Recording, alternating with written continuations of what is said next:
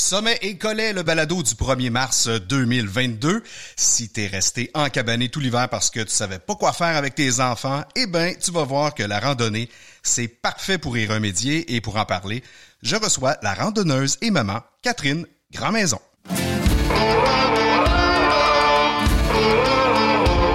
Sommet et Collet est une présentation de la bière Charles-Henri, une gamme de bières adaptée à tous les types de randonneurs, en collaboration avec Québec Aventure plein air et les parcs régionaux du Québec, l'autre réseau de parcs.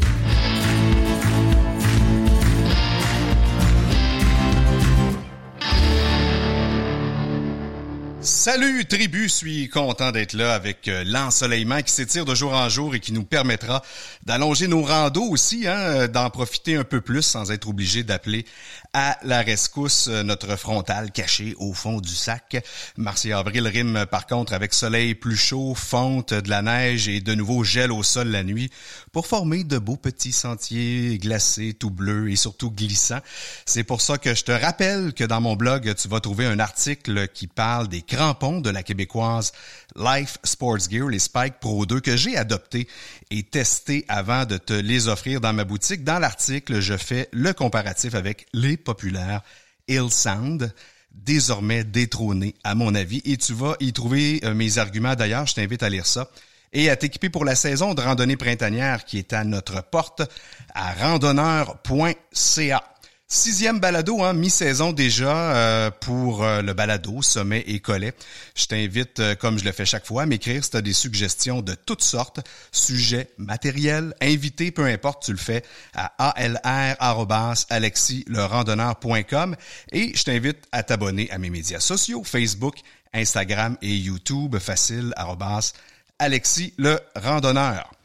Dans notre sixième podcast, aujourd'hui, on va te parler, mon invité et moi, de rando avec des enfants. On va se le dire, c'est une méchante job. J'en ai parlé dans l'épisode 4 de la saison 2 d'Alexis le Randonneur. Faut vraiment y trouver son plaisir, bien planifié et surtout dénicher de bons trucs, des conseils efficaces qui marchent, c'est le cas de le dire, parce que si on n'a pas de plaisir, ben on va pas répéter l'expérience, c'est clair. Et elle le fait bien, le partage bien, en tout cas, la suivre, ça donne le goût de se prêter au jeu et c'est pourquoi je l'ai invitée et que je veux te la faire découvrir. D'abord, je dois te dire que c'est une infirmière de carrière. Juste ça, on se dit, OK, ça part fort, c'est une toffe. C'est surtout une randonneuse depuis toujours. Elle est issue d'un village campagnard de la Mauricie. Depuis qu'elle est maman, la randonnée est devenue une activité qui se pratique en famille. Elle m'a dit, et elle a bien raison, que devenir parent, c'est effectuer un transfert de valeurs et que pour elle, la nature est au cœur de ces valeurs. Elle est passée de randonneuse solo à randonneuse mère qui pratique, ça j'aime ça, le portage, qui est une autre façon bien différente d'aborder la rando. Elle ajoute aussi qu'avec de l'organisation, la connaissance de ses propres limites et des besoins de l'enfant, la randonnée demeure tout autant très enrichissante. Ce sont des souvenirs qui se créent chaque fois et qui renforcent sa vie familiale. Bienvenue Catherine Grand'Maison. Oui, allô. Écoute, avant d'aller plus loin, par exemple, je ferai pas semblant qu'il n'est pas là, au contraire, Sylvain Manseau, notre nanobrasseur qui est aussi du lot ce soir. Salut Sylvain. Salut Alexis. Et d'ailleurs, je vais le mettre en charge du service pour la petite frette ce soir qui est la très bonne Charles-Henri de la brasserie Les Deux Frères, notre commanditaire présentateur sur le balado. Je salue d'ailleurs toute l'équipe là-bas au passage. Alors Sylvain, je te laisse aller avec ça. Catherine, si tu le veux bien, on peut établir ton parcours de randonneuse pour commencer, pour mettre la table. Tu dis que tu es une randonneuse depuis toujours, aussi loin que tu te souviennes. Explique-nous ça, ça veut dire quoi? Exactement. En fait, je viens d'un petit village qui s'appelle Saint-Loup-de-France, qui fait partie de notre secteur de Trois-Rivières, qui est plus à la campagne. Donc, j'ai grandi là et maintenant, j'habite là encore car j'ai racheté la maison. Parce que j'aimais beaucoup le coin, puis j'ai eu des belles valeurs qui se sont transmises là par mes parents. Puis maintenant, je fais la même chose avec mes enfants.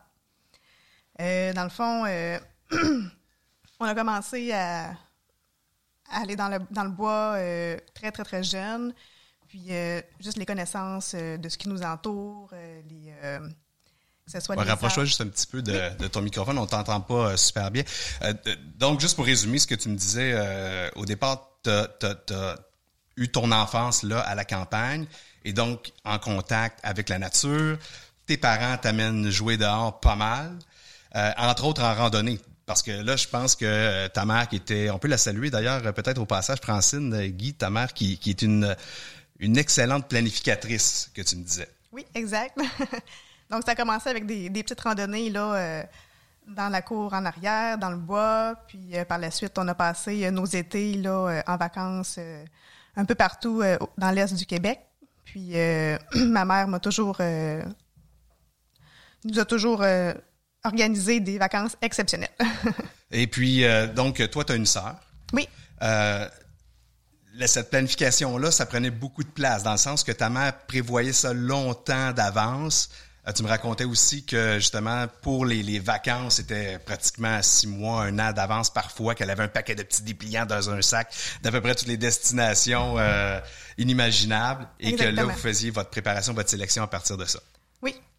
En fait, à toutes les fois qu'on sortait, que ce soit une activité, que ce soit pour des vacances, il y avait toujours des petits pamphlets là, à l'entrée, là, à l'accueil des stations-service. Ma mère les ramassait. Puis, en fait, à force de les accumuler, là, quand c'est le temps de sortir les destinations pour les vacances, là, elle emmenait son gros sac qui avait 8 millions de pamphlets là-dedans.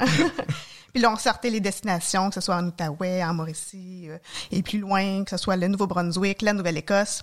Puis à partir de ça, elle nous planifiait des vacances de 2 semaines à chaque été.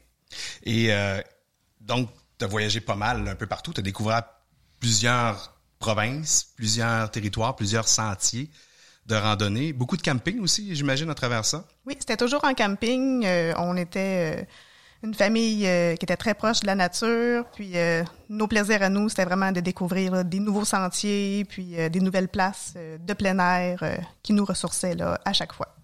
Et là, cette enfance-là de nature t'a suivi tout au long de ta vie jusqu'à maintenant, peut-être un petit peu moins à l'adolescence? J'ai toujours continué. À l'adolescence, ça fait du bien aussi d'être seul avec soi-même, de se retrouver en tant qu'individu, puis savoir quelle branche, quel genre de personne que tu deviens. Puis en allant dans la nature comme ça, des sentiers, de la rando, ça te permet aussi de te découvrir en tant que toi-même, en tant que tu découvres tes limites, tu découvres qu'est-ce que tu attends de la vie aussi. Avais-tu des amis qui te suivaient pas mal à cette époque-là? J'en avais, mais pas beaucoup. Tu as toujours été quand même un peu solo en rando. Oui, exact. J'amenais des gens qui s'intéressaient, mais qui ne restaient pas nécessairement à développer certaines aptitudes puis à vouloir là, poursuivre. Là. OK. Et comment tu vois la rando aujourd'hui? Qu'est-ce que ça t'apporte? Donc, tu avais une certaine introspection que tu faisais déjà à cet âge-là. C'est quelque chose que tu fais toujours? Ça te permet de te remettre en question constamment? Bien, je trouve que la vie est plus belle quand on mixe avec le plein air, avec la randonnée, ça fait des plus beaux souvenirs. Au bout de ma vie, quand je vais être plus vieille, je vais avoir des centaines d'histoires à raconter, des anecdotes, des erreurs aussi qu'on a faites et qu'on a appris. L'important, c'est d'apprendre de chaque erreur qu'on fait aussi. Es-tu genre à noter ça quelque part dans un calepin ou... oui, à l'occasion. Oui, parce que je me dis, on a envie tellement des choses, moi le premier, puis là je me dis... Bon sang, j'aurais dû écrire ça, je me rappelle plus de tel détail. Comme tu dis, on en vit tellement que ça peut être le fun, quand même, d'écrire un journal comme ça. Puis depuis que j'ai ma famille, oui, on veut comme rien oublier, puis faire l'histoire de notre famille, ça nous donne envie justement de l'écrire, puis de se remémorer ça là, plus tard. Et là, tu sors de l'adolescence, évidemment, tu vieillis, tu deviens femme, et là, à un moment donné, il y a l'amour qui se pointe. Ben oui. Mais on le cherchait pas. On le cherchait pas. Même pas. Et donc, c'est un peu une surprise, ta rencontre avec ton conjoint qu'on va saluer, Christopher, qui est aussi un randonneur. Raconte-moi un peu comment c'est arrivé. En fait, je me suis séparée.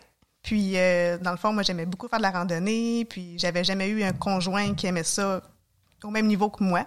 Des fois, c'était comme plus compétitif, mais moi, c'est pas nécessairement ce que je recherche. C'est vraiment la contemplation, prendre le temps, puis vivre le moment présent. Puis, en fait, je me suis dit, ben mon Dieu, je vais juste augmenter mes contacts. Alors, essayer de s'entourer de gens qui ont les mêmes passions que nous en vieillissant, c'est ce qu'on recherche.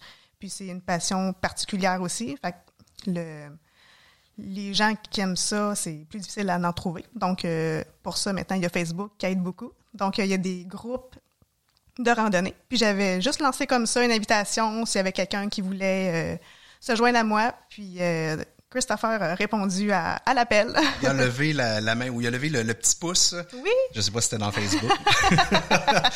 et là, vous vous êtes donné rendez-vous, une première date. Oui, exact. En fait, quand on a commencé à se parler, on s'est rendu compte qu'on se connaissait depuis toujours, en fait, depuis qu'on a 5 ans. Tous les deux, on vient du même petit village qui est Saint-Louis-de-France. C'est vraiment drôle, ça, quand même. Oui, drôle d'adon. C'est ça. Dans le fond, on était à l'école ensemble. On a fait la maternelle, la première, la deuxième ensemble. Fait que pendant 3 ans, on s'est côtoyés. Puis on était réellement amis. On a des souvenirs là de fêtes d'amis qu'on était ensemble. Puis le souvenir que j'avais de lui, c'était un petit garçon souriant qui était heureux.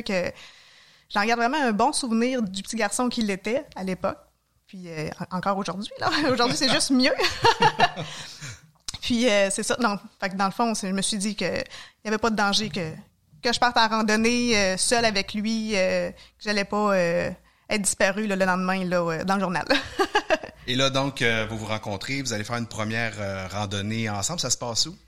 On s'en va au Parc de la rivière Batiscan, qui est en Mauricie, qui est un très, très beau parc. Il y a la rivière qui passe là, bord en bord du parc. Les randonnées sont magnifiques. C'est pas trop compliqué. Donc, pour une première date qui n'était pas nécessairement une date, qui était plus une activité avec un petit peu de plein air, c'était vraiment idéal. Puis, en fait, on s'est rendu compte que c'était simple. On avait la même vision des choses. Fait que l'amitié s'est bien développée. Ça s'est développé rapidement. Donc, ça commence en rando, ça commence bien. Oui.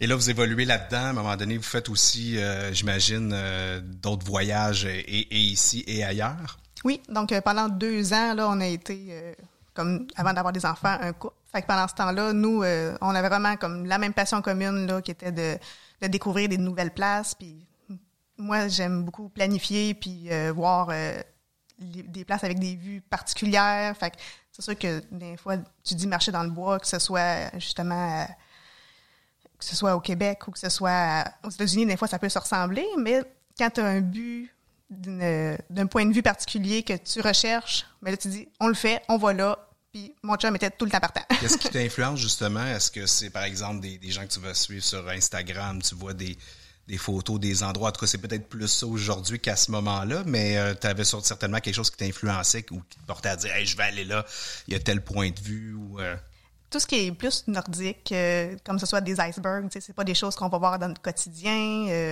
que ce soit le froid, on était vraiment intéressés tous les deux par la même chose, l'impression d'être seul au monde,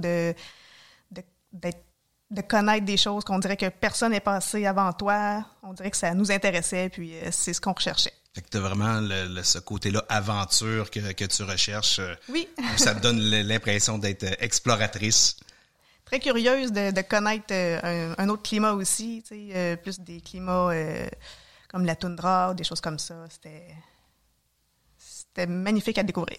Oui, bien, écoute, il y a tellement de coins comme ça. La liste est longue! Oui.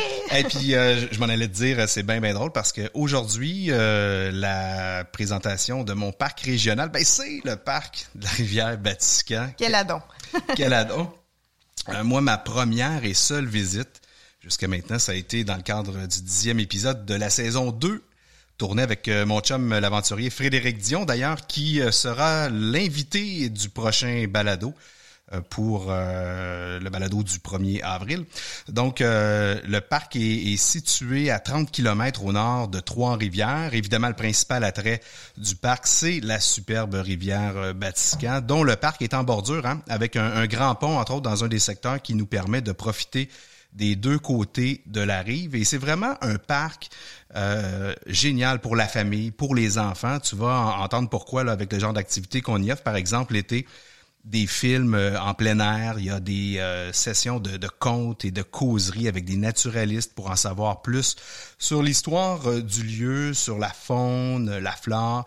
Il y a des pistes de vélo de montagne, fat bike. Il y a aussi une activité qui est bien, bien le fun, puis qu'on j'allais dire mes estimes, ça se dit pas, mais le géocaching. Je sais pas si vous savez... vous deux participez déjà à ce type de randonnée-là, géocaching, où on est à la recherche d'indices à partir de GPS. Je trouve que c'est une super belle activité avec des enfants, entre autres pour les faire jouer, mais ça les fait marcher puis randonner en même temps, fait que c'est pas à négliger. Il y a aussi un tripant parcours dans les arbres que j'ai expérimenté sur la base d'une via ferrata avec une grande zipline qui traverse la rivière, entre autres. C'est assez impressionnant. Côté rando, ben c'est ce qui nous intéresse le plus. On parle de 20 km de sentiers de facile à intermédiaire. Donc, on va pas dans des sentiers qui sont difficiles ou avec de grands dénivelés. Pour introduire les enfants ou la famille à la randonnée, c'est l'endroit parfait pour ça. On peut aussi, ce que j'aime bien faire parfois l'été, c'est de jumeler rando et pêche. Et on peut pratiquer ces deux activités de plein air-là facilement sur place parce que justement, les sentiers suivent souvent la rivière. Donc, c'est possible simplement d'arrêter, de lancer notre ligne. Évidemment, ça vous prend un permis de pêche en règle, mais les deux sont possibles d'être combinés. J'ajoute aussi que le parc offre des activités scientifiques annuelles. Ça, on n'en parle pas souvent dans les parcs. Il y en a à l'occasion dans les CEPAC. Mais les parcs régionaux, c'est peut-être un petit peu plus commun. D'abord, il y a des soirées d'observation des Perséides, ces étoiles qu'on connaît bien, hein, vers la fin juillet. Et donc, sur place, on peut, avec un astronome, il y a un grand télescope qu'on rend disponible aussi aux amateurs. Et l'autre affaire que j'ai trouvée super géniale, c'est ce qu'on appelle un bio-blitz. Ça mange quoi, ça? Eh bien, ça permet d'identifier puis de répertorier un maximum d'espèces animales et végétales dans un court laps de temps. C'est que, on parle de 12 à 36 heures, là, mais on va mixer spécialistes avec les amateurs pour aller à la chasse. Donc, on va vraiment aller voir où on peut trouver ce genre de bestioles ou de végétaux et on les indique dans un carnet. Et on essaie après ça de dessiner un peu le secteur avec ce qu'on a trouvé. Et d'une année à l'autre, ça nous permet quand même d'avoir une bonne photo instantanée de la biodiversité d'un milieu naturel bien précis. Hébergement, ben c'est varié, hein? Tente, roulotte VR, yourte, cabine rustique de style Lingtoo. Il y a 4 types de prêt-à-camper aussi, refuge, yourte de luxe, tentes prospecteurs et tentes que l'on appelle aussi Batiscan, là, qui sont en réalité des tentes à toit rigide avec même des fenêtres qu'on peut ouvrir, fermer. Donc, c'est un mélange entre la tente et le refuge. Le tarif, on parle de 7,50 $ par jour, de 20 $ pour une famille de 2 adultes jusqu'à 3 enfants. Donc, ça reste tout de même très accessible. Et ça, c'est taxes incluses, là. Renseignements, vous allez trouver tout ce qu'il faut à parcbatiscan.ca. Et en te rendant, ben, tu passes inévitablement près de la micro de la place, qui est le Presbytère, qu'on retrouve aussi dans le show 10 de la saison dernière, disponible à alexielerandonneur.com, et qu'on a reçu aussi dans le balado numéro 4, Francis Boisvert et sa gang brasse de petits bijoux là-bas, et souvent bien différents et à contre-courant de ce qu'on retrouve en tablette. Donc, ça vaut la peine de se déplacer puis d'en faire un arrêt obligé vraiment lors de votre séjour.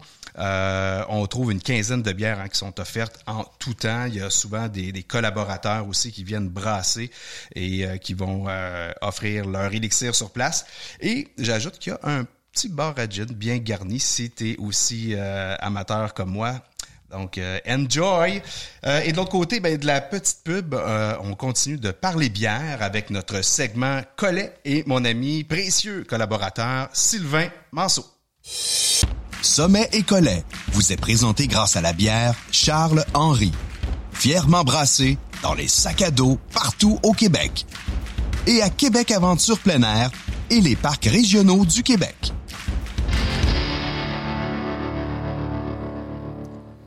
Sylvain, salut! Salut Alexis! La dernière fois, tu nous as parlé de ta passion, des formations, de livres disponibles. Tu vas nous en reparler encore un petit peu aujourd'hui pour arriver à brasser à la maison. Mais cette fois, on parle surtout du matériel qui est nécessaire pour arriver à brasser à la maison de façon, je dirais, convenable. Effectivement. Bien, une des premières questions qu'on pose, c'est qu'est-ce que ça prend pour brasser une bière? Un gros chaudron. Ben la première chose, je dirais, ça prend du temps. Mm-hmm. Donc, tu sais, il faut prévoir quand même, la première brasse va prendre une journée au complet, mais au fur et à mesure, avec l'expérience, ben en 4 heures, on réussit à faire une bière. Du début à la fin, le matériel, il est nettoyé, il est serré, tout est en fermentation, si on veut. Donc, un 4 heures de dédié.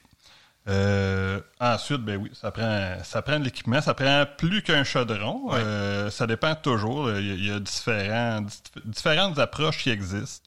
Il y a la méthode traditionnelle qui est effectivement les chaudrons sur le poêle.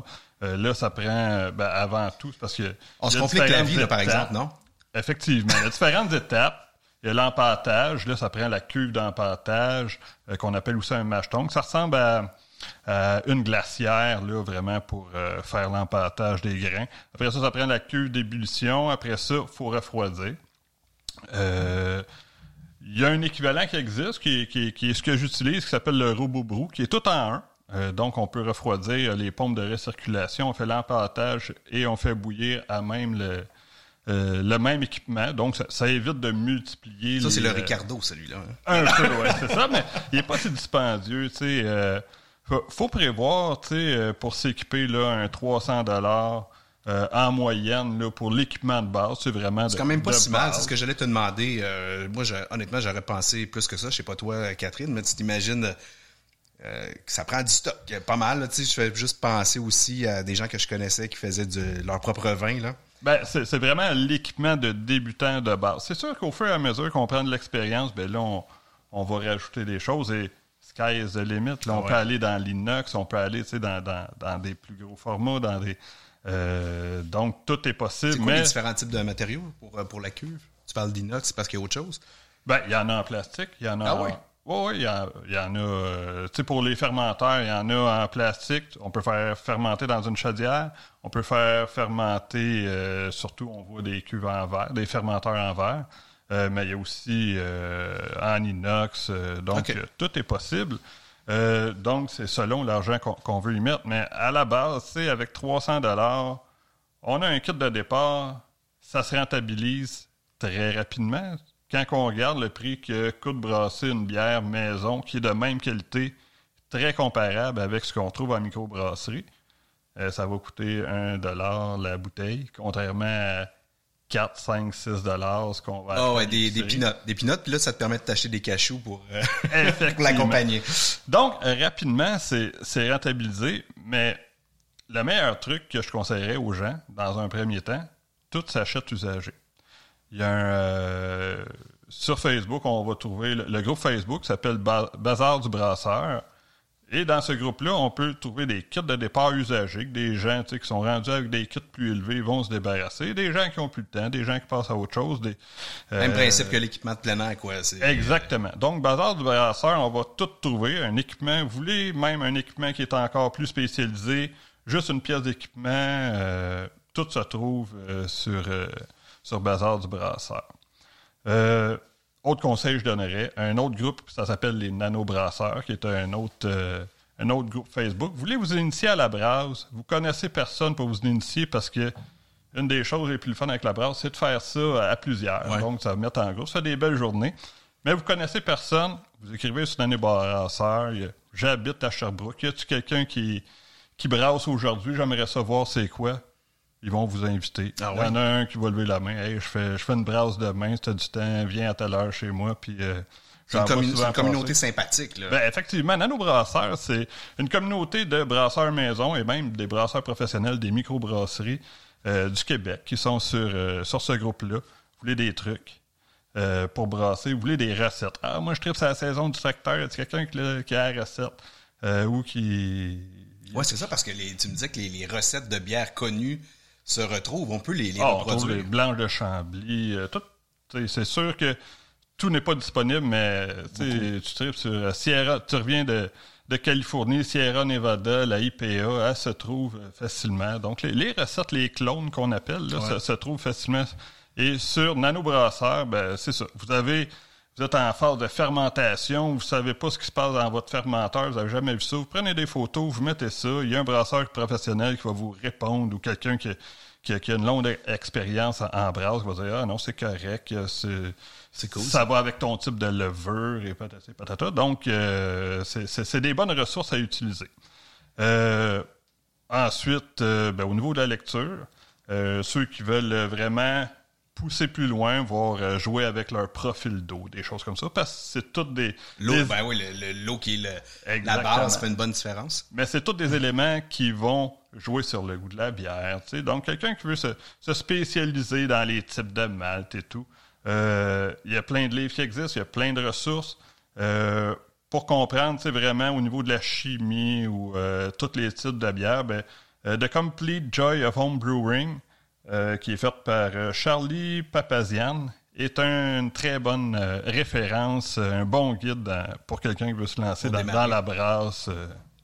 Si on décortique un petit peu le matériel, justement, là, tu me disais que toi, tu avais un tout en un, là, mais sinon, donc, on a la cuve. Ça nous prend quelque chose pour mesurer, j'imagine, à un moment donné, des températures ou le taux d'alcool. Effectivement. Ben, c'est sûr que là, au départ, il y a l'empâtage. Donc, j'ai parlé de la cuve d'empâtage. Ensuite, on transfère dans la cuve d'ébullition. Puis, à la fin, ben, on transfère dans les fermenteurs. Mais à travers ça, ben, ça prend des outils plus spécialisés. Pour prendre les degrés de notre mou, tu sais, le taux de sucre à différentes étapes, ben, il y a le réfractomètre qui existe. Il y a les densimètres, là, qui est la petite chose qui flotte dans un cylindre. Là, vraiment, ce qu'on retrouve dans des laboratoires. Ah oui, c'est ce que j'allais dire, là.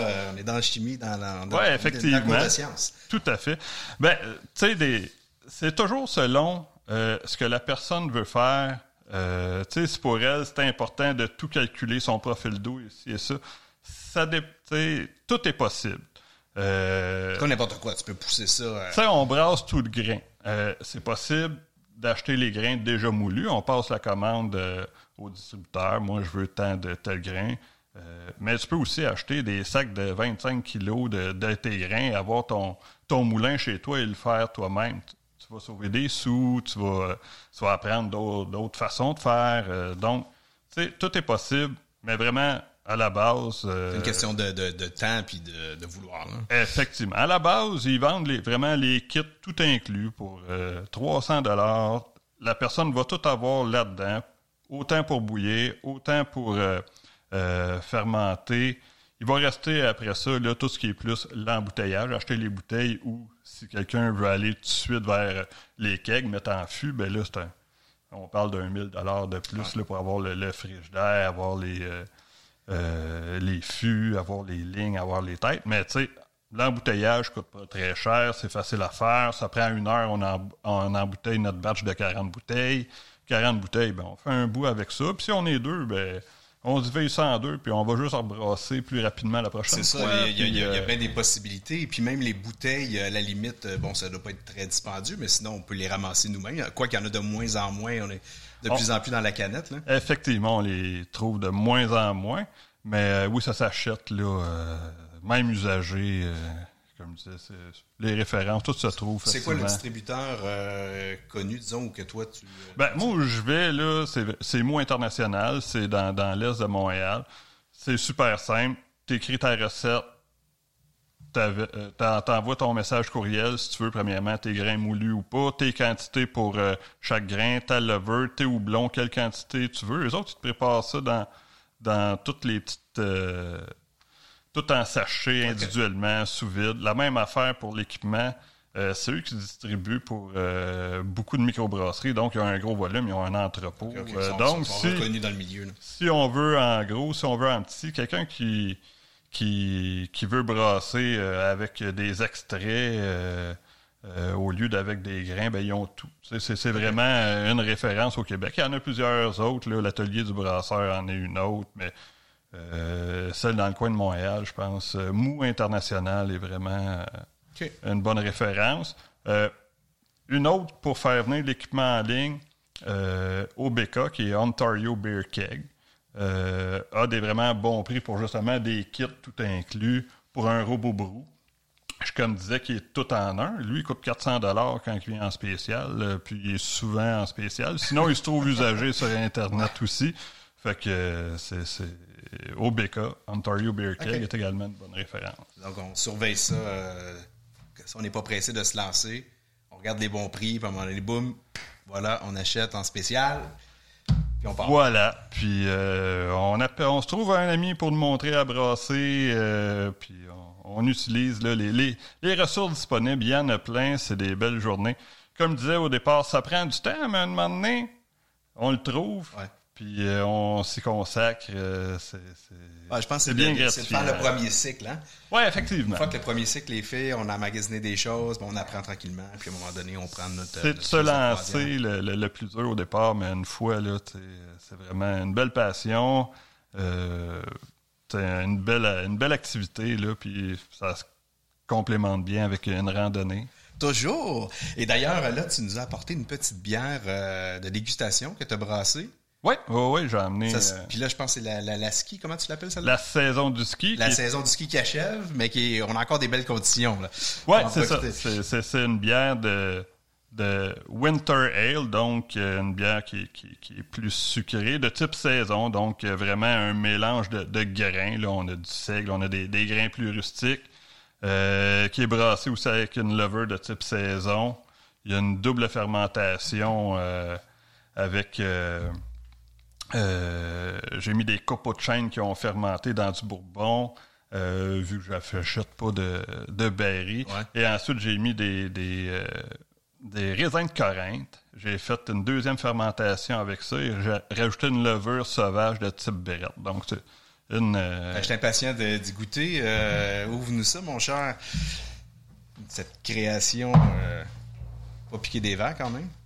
Donc, quand même, c'est la beauté de brasser ces bières, c'est que ça permet de brasser des choses. Tu sais, il y a des modes dans la bière, puis ça permet un petit peu de sortir de tout ce qu'on nous offre, qui sont souvent, tu sais, assez génériques. Oui, c'est sûr qu'il y a des microbrasseries qui se démarquent, mais tu sais, c'est vraiment de brasser des bières que tu n'achèteras pas nulle part. Tu sais, puis chacun y va avec ses préférences, sa créativité, puis...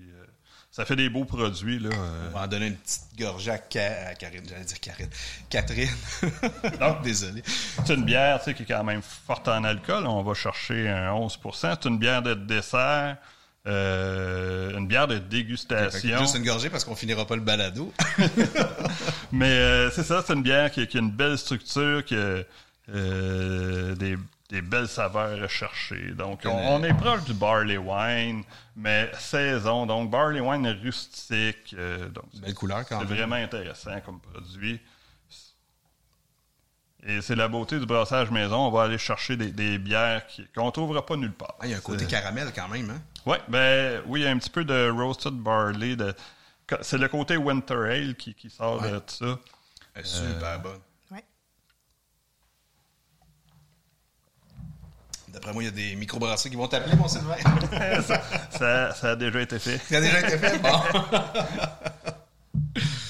bon. Génial, en tout cas, vraiment, vraiment bien. Au niveau des communautés, là, tu m'avais parlé de deux communautés, c'est celle que tu avais, tu n'en avais pas d'autres à ajouter du côté de Facebook, en tout cas? Du côté de Facebook, sinon, des références, le Brewer's Friend qui doit avoir...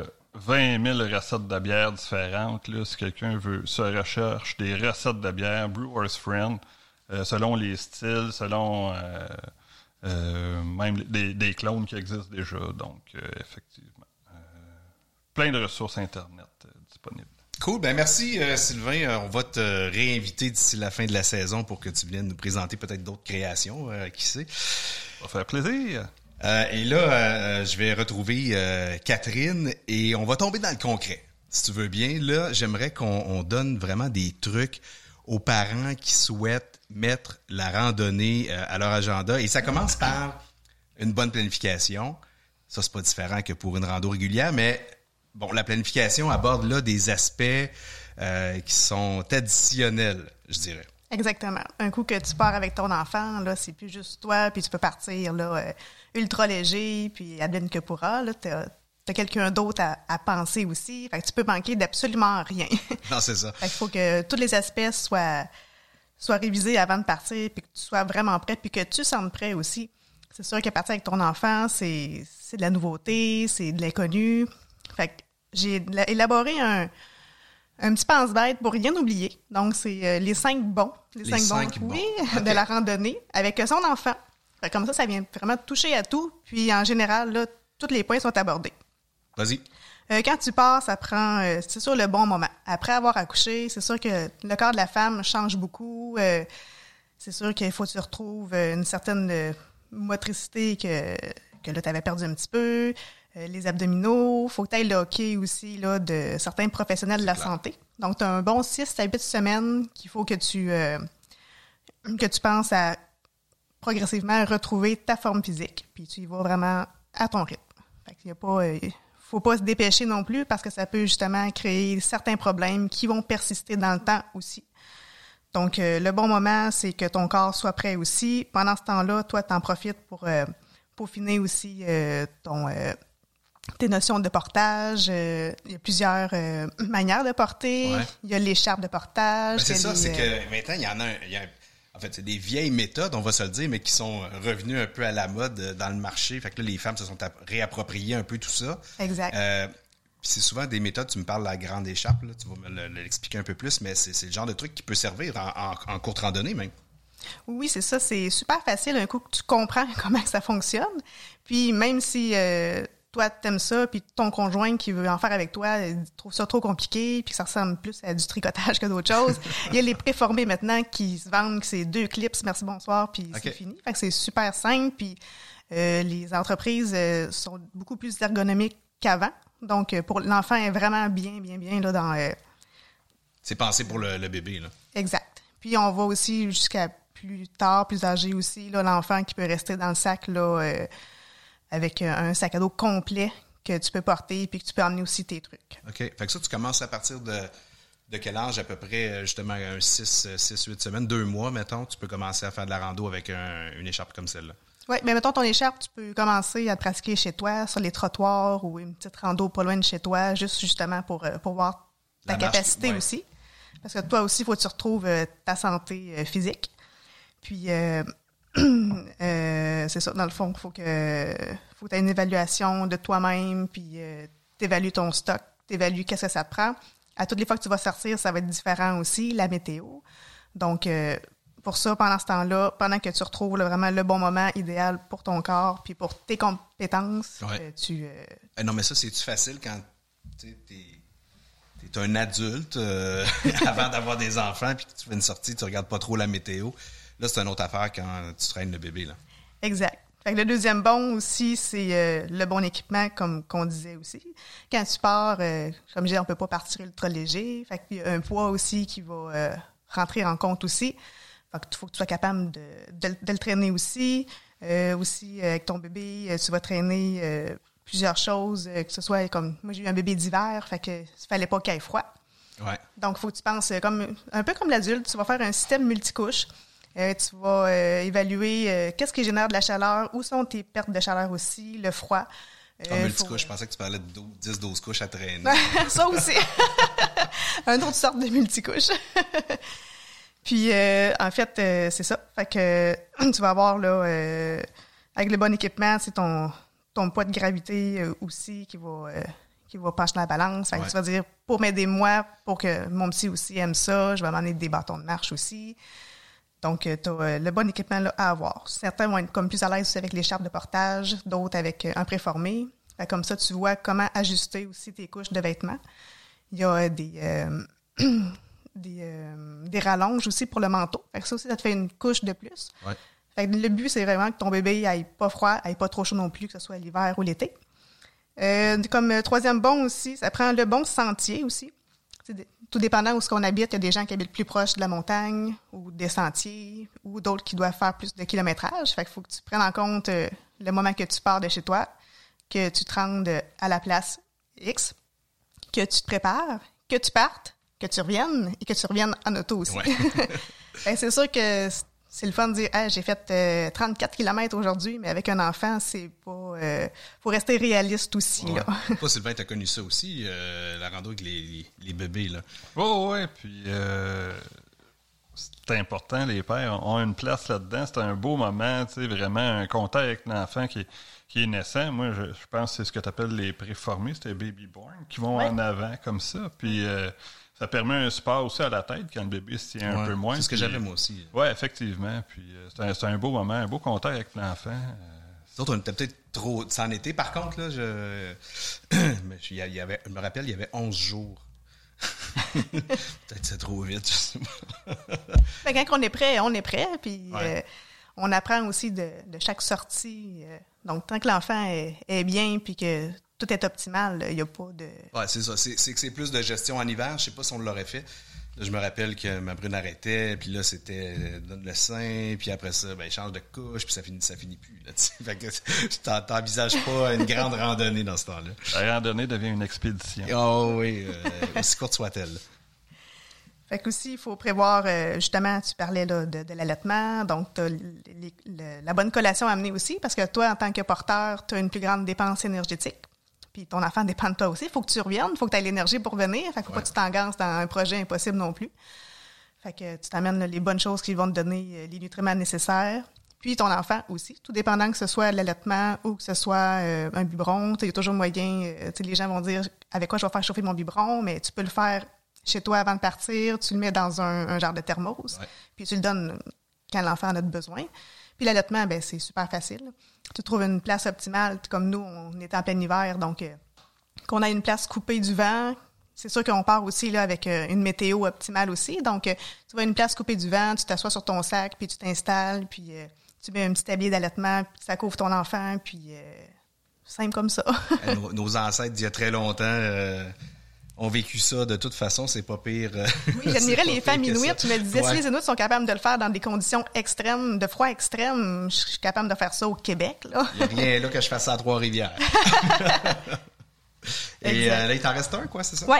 Puis c'est ça, comme je disais, là, la météo optimale, c'est sûr que le but, c'est de rester sécuritaire. Il y a le risque zéro n'existe pas, mais il y a moyen d'abaisser là, les risques au minimum. Tu sais, des fois, on va voir des gens qui vont nous dire « Mais t'as pas peur de tomber avec ton bébé, ça pourrait y faire mal. » C'est comme, ça peut arriver, mais je fais tout pour pas que ça l'arrive. Tu sais, j'irai pas sur un sentier glissant en montagne ou pendant un blizzard ou une place que je connais pas du tout puis que je comprends que ça, déjà à la base, ça, c'est pas réaliste. Donc, t'adaptes ta vitesse de marche aussi en conséquence. Là. Exact. Puis c'est sûr que s'il fait moins 40, je sortirais pas avec mon enfant faire une rando. Là. Tu sais, on reste dans le gros bon sens.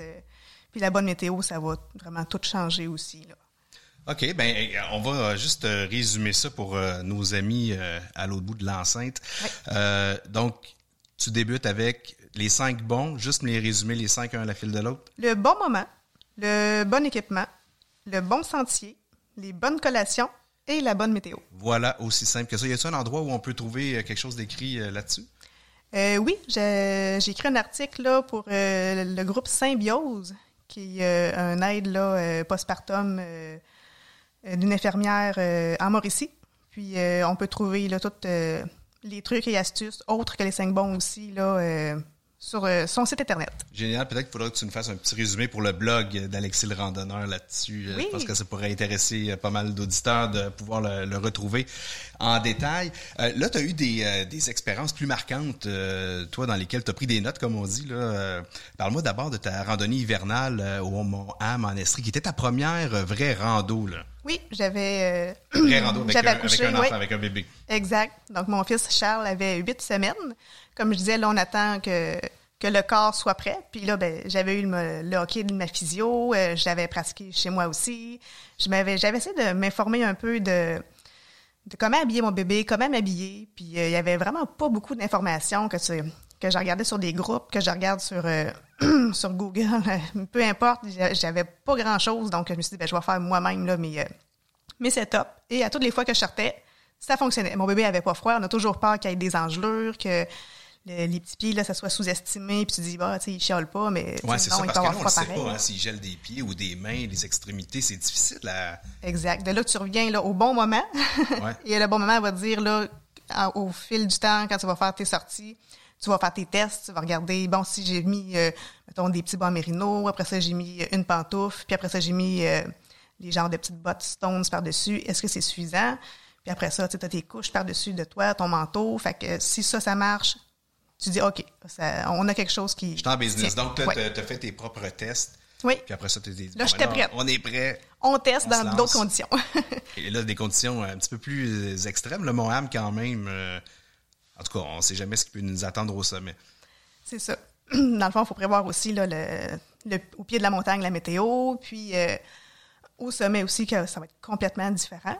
Donc, on est parti là un bon matin avec deux autres amis. Moi, je mettais mes choses là, sur les réseaux sociaux. Puis ça a inspiré une personne en particulier qui était enceinte à ce moment-là. Puis elle aussi, elle trouvait qu'il n'y avait pas d'informations sur le sujet. Puis elle dit, mon Dieu, je veux venir avec toi, je veux entendre ce que tu as à me dire, puis je veux prendre tes conseils. Fait qu'on se rencontre là-bas. Puis avec moi, j'avais amené une de mes amies aussi qui avait une petite fille là, qui avait 3-4 semaines là, de plus que mon garçon. Elle aussi, elle avait fait ses tests, tout fonctionnait, fait que on essaye ça. Donc, on arrive là-bas, puis il faut pas oublier que mon chum suit toujours. J'ai un papa très présent. Je suis bien chanceuse d'avoir un conjoint qui me suit, parce que c'est pas le cas de tout le monde. C'est un randonneur, de toute façon. On s'est rencontrés là-dessus, donc c'est juste normal de poursuivre nos activités comme ça. Donc, on arrive là-bas. Lui, il est tout seul de gars avec trois filles, une enceinte, deux avec un bébé. Fait que... À un moment donné, j'étais partie, parce qu'avant de partir, on va toujours changer la couche. Les gens se posent beaucoup de questions quand est-ce que tu changes la couche. Ben, c'est sûr qu'avant de partir, c'est nécessaire. Fait que moi, je pars avec mon fils. Puis là, le gars qui est à l'accueil, il regarde mon chum, puis il a de l'air à se poser des questions. Fait qu'il s'en va voir mon chum, puis il dit « Hey, coudonc, c'est tout à toi, ça? » Fait que là, mon chum, il embarque dans le jeu, puis il savait que les filles embarqueraient aussi, fait qu'il dit « Ah, tu sais, ben oui, tu sais, c'est mes trois, puis Gaëlle qui est enceinte, puis qu'est-ce que tu veux, je me suis un petit peu trop amusée sur Tinder. » Le gars, bouche bée, il répond plus. Puis il dit « Ben non, c'est pas vrai, c'est une blague. » Fait que là, ben, après ça, on fait tous nos set-ups, puis ben, on part. Fait que là, on a... toutes nos collations, on porte toutes de manière différente. Il y en a qui vont préférer, là, comme le préformé, comme moi j'ai fait, avoir mon bébé le plus collé sur mon ventre, ouais. Parce que comme ça, je trouvais que c'était moins difficile de garder la chaleur. Tu l'avais à l'œil plus facilement aussi. Exact. Puis j'avais lu des choses avant sur de la mort subite du nourrisson. Il y a déjà eu un enfant qui est décédé comme étouffé en portage. Okay. Ben, si tu dis, mon Dieu, je veux tout faire pour pas que ça l'arrive. Fait que, toujours avoir le petit nez dégagé, c'est très important. Toujours avoir un œil sur ton bébé. Même s'il dort, faut vraiment que tu surveilles. Fait que tu regardes aussi si c'est pas trop serré, que ton bébé soit à l'aise, qu'il peut bouger aussi. Parce que ton bébé, il faut qu'il génère lui-même la chaleur. Fait qu'il faut qu'il y ait une certaine motilité présente là, pendant la rando. Donc, on s'en va là. On a tout notre rythme différent aussi. C'est sûr que la femme qui est enceinte versus celle qui a son bébé, qui amène tout. Moi, j'ai mon chum aussi qui amène une certaine partie du stock. Fait qu'on n'est pas pesant à la même égalité. Puis, on n'a pas les mêmes capacités physiques aussi. Fait là, tu dis, mon Dieu, il ne faut pas non plus que ça traîne trop de la patte. Mais puis, fait que finalement, on suivait vraiment bien. Advienne qu'à un moment donné, les bébés ont tous des besoins différents aussi. Donc, il y en a un qui a soif, il y en a un qui pleure, tu as une couche à changer, tu as quelque chose. Fait que... Tout le monde doit s'adapter à ce moment-là. Exact. Fait que là, à un moment donné, tu dis, mon Dieu, ben, faut que j'allaite, tu sais. Fait que là, tu dis, bon, on va pas faire ça en plein milieu de la trail, tu sais. Là, je veux pas que mon bébé aille froid non plus, parce que là, toi, t'arrêtes de générer de la chaleur, mais tu sais, tu fais attention aussi de pas être trempe non plus, parce que sinon, ton bébé va avoir froid, tu vas avoir froid, tu seras pas bien, il y a personne qui va aimer ça. Fait que on s'en va en dessous d'un sapin, on met le sac à dos à terre, on s'assoit, puis on se faisait beaucoup déranger par les gens qui se demandaient, ils venaient me voir, puis « Hey, t'as-tu besoin d'aide? T'es-tu correct? » « Non, non, je suis correct, mon bébé est juste là, je suis en train de... » « Le bébé est en montagne, ça marche pas. » Là, tu vois le monde qui me regarde, puis « Mais pourquoi? Pourquoi tu t'infliges ça? » Tu sais, c'est comme « Mais non, mais j'aime ça, tu sais, puis ça va bien, tu sais. » Ben là, le monde voit ça d'un autre œil, puis il trouve, ah, ben mon Dieu, c'était OK. Fait que là, tu vois les gens qui descendent, puis c'est sûrement qu'ils s'en parlent un petit peu. Fait que là, nous, ben on arrive à notre objectif, on arrive au sommet, puis tout va super bien, puis en descendant, tu dis, il faut que je redescende aussi rapidement, parce que là, à un moment donné, ton bébé, il faut que tu donnes un petit peu de liberté aussi. Puis au bout du compte, quand tu reviens, ben tu dis, tu vois tous les gens qui disent, mon Dieu, vous êtes vraiment inspirants, on n'en voit jamais des gens comme vous, puis...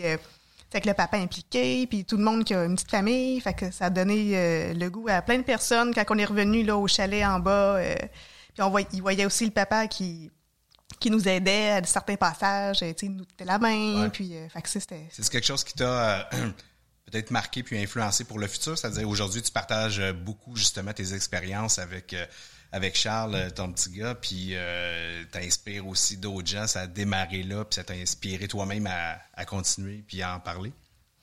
Oui, bien c'est ça, c'est je veux rendre ça plus accessible. Je veux que les gens ne s'arrêtent pas au fait d'être parents puis qu'ils restent plus casaniers. Il y a moyen d'avoir une vie d'aventure avec des enfants puis de la maternité, ça peut être encore plus beau que ce à quoi qu'on peut s'attendre. Ouais. Tu sais. Le temps file, oui. Catherine, mais j'aimerais ça que tu me racontes quand même cette histoire-là, peut-être rapidement, mais 24 semaines, 24 kilomètres, ça, c'est la distance que tu as parcourue enceinte de 24 semaines. Ça n'a pas pris 24 semaines pour faire 24 kilomètres. Sur le mont Eudore-Fortin, dans Charlevoix. Raconte-nous ça un petit peu. Oui, j'avais vu, là, comme une vue d'un point de vue... Là, t'étais enceinte, là. Oui, j'étais enceinte, puis ça faisait des années que je voulais faire cette montagne-là, puis à un moment donné, on s'est dit, bon, on le fait, on s'en va à Charlevoix. Là, on se rend compte aussi, en faisant nos recherches avant de partir, qu'il y a une petite marche d'approche à faire avant de se rendre au sommet qui est de 4 km parce que le sentier est fermé là, l'hiver, il n'est pas entretenu. Donc là, il faut que tu fasses 16 km plus 8 km que le 4 km là, aller-retour qui donne 24 km total. Fait que là, nous, on arrive là un matin, fait que là, on s'habille, il fait quand même assez froid, là, on n'est pas loin du moins 30 ressentis avant de partir. Moi, j'étais comme... on apprend nos erreurs, comme je dis. Donc, je suis plus ou moins habillée adéquatement parce que mon linge me fait plus. Dans le fond, j'ai ma soude qui ferme pas tout à fait. Fait que j'ai ma bedaine qui sort. J'ai comme mon manteau par-dessus. Fait que je suis un peu pas très bien dans mes vêtements, mais ça marche. Je me dis, en marchant, ça va réchauffer. Fait que là, ben nous, on part, puis là, on fait la randonnée, puis on a bien du fun. Puis à un moment donné, ben c'est quand même long, 24 km. Donc là, on finit par se rendre... Ben, c'est pas rien, surtout enceinte de 24 semaines. Là, c'est ça. En plus. Mais ça allait quand même bien parce que je reste active là, pendant mes grossesses. Fait que là, on se rend au point de vue que je veux aller. Puis après ça, on se dit, mon Dieu, c'est super beau, blablabla. Fait qu'on va se rendre au sommet. Fait qu'on continue. Puis c'était une journée où il y avait 30 cm de neige qui avait tombé. On ouvrait en raquette les pistes. C'était pas facile. C'était une randonnée, monte-descend, monte-descend. Donc, tu sais, ça jouait sur le cardio. Puis là, à un moment donné, on continue. Puis avec All Trail, c'était pas évident de se repérer avec les cartes qui n'étaient pas la même chose que All Trail. Fait que là, à un moment donné, un peu découragé, on se dit, mon Dieu, on n'arrivera jamais au sommet. Fait qu'on retourne de bord. Fait qu'on retourne de bord. Puis là, ben, tu sais, on va moins vite parce que là, on est comme plus fatigué. Puis là, l'énergie descend en même temps que le soleil qui descend aussi. En même temps que la température. Là. Exact. Puis la température chute. Moi, je commence à avoir super froid. J'ai une grosse douleur à l'aine qui me prend là, jusqu'au genou. Fait que là, mon rythme diminue. J'ai super mal. Mon chum est diabétique de type 1. En même temps, pendant ce temps-là, lui, sa gestion de glucides, ça va moins bien. Il tombe en hypoglycémie, puis il n'est pas capable de revenir. Puis là, tu te dis, mon Dieu, c'est comme... faut que je me débrouille avec qu'est-ce qu'il y a si jamais ça va pas bien. Tu sais, lui, il peut tomber dans un coma. Ouais. Fait que là, tu dis, faut revenir au plus vite. Mais là, tu dis, on descend, puis la douleur est quand même assez atroce. Là. Donc, puis là, t'as mon chum qui en plus, qui est pas capable de remonter sa glycémie. Donc, on finit par dire, regarde, on avance, puis même si on avance pas vite, on va finir par le finir. Puis, on avait super froid. On commençait à être... Après l'hypoglycémie, l'hypothermie, ben c'est ça, là. On avait les premiers signes qui commençaient à s'installer. Puis là, le soleil était complètement couché. Il faisait noir, on avait froid. Puis on s'est dit, mon Dieu, c'est-tu plate de se retrouver mort ici, dans le 4 km de marche d'approche sur le plat. Ça vous est passé par la tête? Oui, vraiment. On se disait, je sais même pas si on va se rendre. Puis à un moment donné, t'as froid, tu sens plus tes orteils, tu sens plus tes mains, tu sens plus... tu sais, ça s'en va quasiment jusqu'au nombril. Puis tu t'avances à pas de tortue. C'est mon chum qui finit par être capable de stabiliser sa glycémie, mais à une limite vraiment là, inférieure, mais tolérable.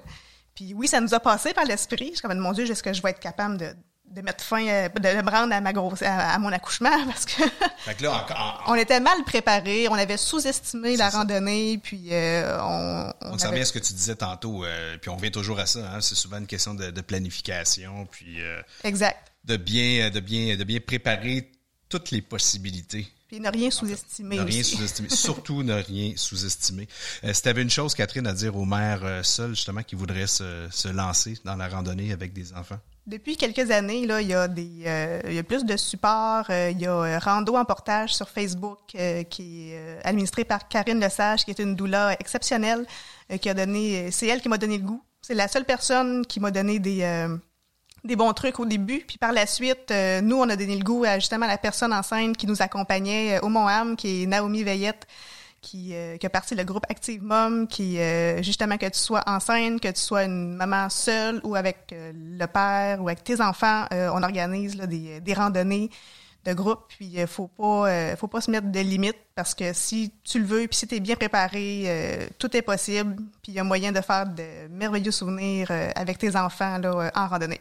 Donc, beaucoup de soutien. Entre autres, on revient souvent à Facebook, mais dans les groupes, c'est vraiment bien fait pour pouvoir échanger puis trouver de l'information pour s'améliorer puis se lancer avec confiance. Oui, maintenant, ça devient de plus en plus accessible.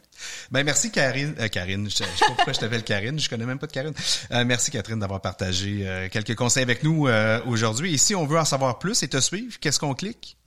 Il y a Instagram, Grand Maison Catherine. Ou sinon, sur mon Facebook, je suis très ouverte à vous donner des conseils, puis gênez-vous pas. Allez voir ça, de belles photos d'ailleurs. Merci Sylvain aussi d'être venu nous mettre la bière à la bouche. Hey, merci de l'invitation. On te parle bientôt. Et toi qui es à l'écoute, je te dis à la prochaine. Et surtout, top rando.